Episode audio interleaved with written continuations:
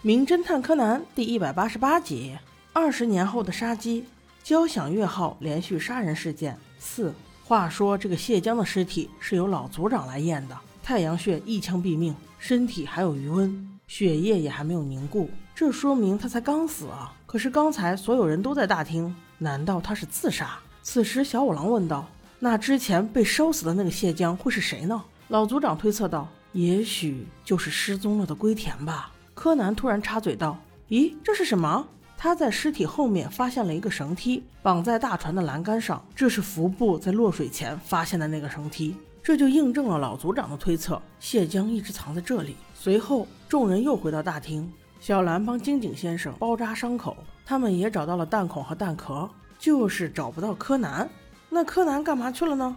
对，没错，他肯定是去找线索了。他去问了船员先生，最后见到服部是什么时候？船员还是说是在借手电筒的时候。除了这个，还打听到了另外一个线索，那就是叫海老明先生的那个房间。与其他房间不同，他的房间干净整洁，只有一个皮包放在那里。柯南也觉得蹊跷，于是想去查一查。走在甲板上，柯南拿着捡到的信思索着，忽然一阵海风把那张纸给吹走了，幸好栏杆挡住了他。这让柯南看到了“古川大”三个字横过来的样子。达财三，哇塞！原来踏破铁鞋无觅处，得来全不费工夫呀。再仔细一看，栏杆上还有被剥落的油漆，并且伴着烧焦的痕迹。他懂了。此时，小兰过来找他，并且扔了一个网球给他玩。柯南问小兰姐姐：“这个网球是从哪里找的？”小兰说：“是在大厅里随意拿的。”再加上其他的一些描述，柯南更是确定了自己的判断。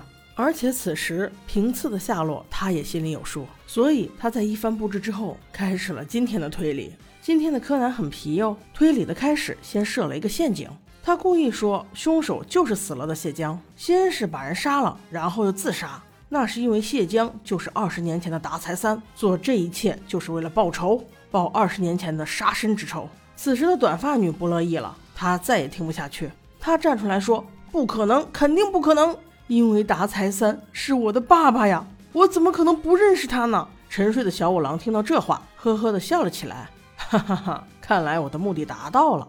我说这一段就是为了引出你的真实身份，而真正的凶手当然不会是谢江了。短发女赶紧问道：“那那你说，快说他是谁？”小五郎这才开始真正的推理。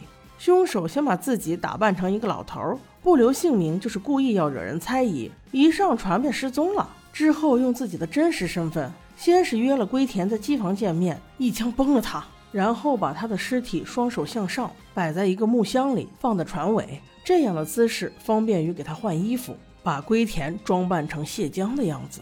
之后按照计划，凶手在一面旗帜上沾了一点汽油，再在旁边沾一支已经点燃的烟，那很快旗帜就会着火。当大家都赶到船头，发现燃烧的旗帜时，船尾放着龟田尸体的箱子却燃烧了起来。这个方法也很简单，在木箱的封口处插一支烟，当烟燃烧殆尽时，自然会掉下来，下面放上一些炸药就可以了。而吸引大家注意力的是一支炮，同样点燃它的方法还是那支烟。这样想来，凶手就给自己制造了不在场的证明，是不是呀，金井先生？在经历了一场大起大落之后，金井先生此时听到了自己的名字，忽然间一怔，立刻辩驳道：“那我的枪伤怎么解释？”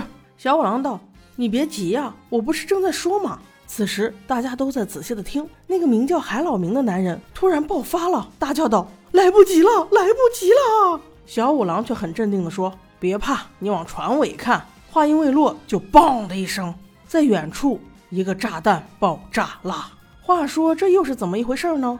原来这个海老明是二十年前那家被抢银行的一个员工，而他的心里一直住着一个人，这个人就是老族长的女儿。那日老族长的女儿被杀之后，他便二十年如一日的查找凶手，直到他发现了这艘船，所以他此次前来就是为了报二十年前的仇，他要炸死那群坏蛋。但是很显然被柯南阻止了。在去他房间查的时候，就把他的箱子提前给处理了，一直用一个小皮艇拖在船后，这才有了刚才的爆炸。这一段说完之后，他又继续推理主线案情。话说金井先生把龟田弄死之后，又单独约谢江来谈话，谈的是什么内容不重要，重要的是你想方设法让他给睡着了，然后就把他捆到了船后面挂着的那个绳梯上，这样大家就会认为他失踪了。当龟田的尸体燃烧之后，你便把他拖了上来，放在船头，并且给他脑袋上了一枪，让他伪装成自杀的样子。而与此同时，你也给自己了一枪。那为什么伤口没流血呢？是因为你腋下一直夹了一颗网球。以往你过的都是刀口舔血的日子，你能不知道这些？金井先生立刻说道：“这一切你都是在胡说八道，都是你的推测。你到底有什么证据？”小五郎轻松地说道：“证据很好找的。”只要让人验一验狙击你时在玻璃窗上留下的弹孔就行了。如果真的是远程狙击，那弹孔旁边怎么可能有血液呢？而如果是你自己射击的，就挨着玻璃射击的，那肯定是有血液反应啊。说到这里，老组长终于配合了起来。原来你找服部平次就是因为这个。你们两个都住在关西，而他则是关西的一个有名的侦探。此时这是说曹操，曹操到。